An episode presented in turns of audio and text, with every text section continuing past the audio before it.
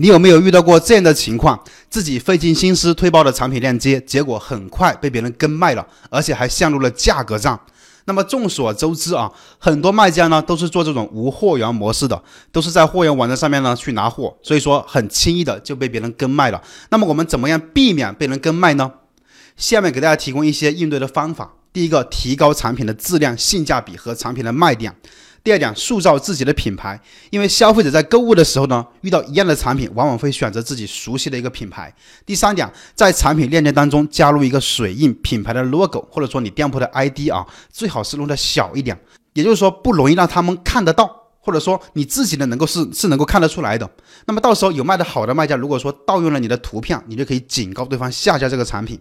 好，学会了赶紧点个赞，还想了解什么内容？评论区留言，我们下期呢会继续给大家输出干货。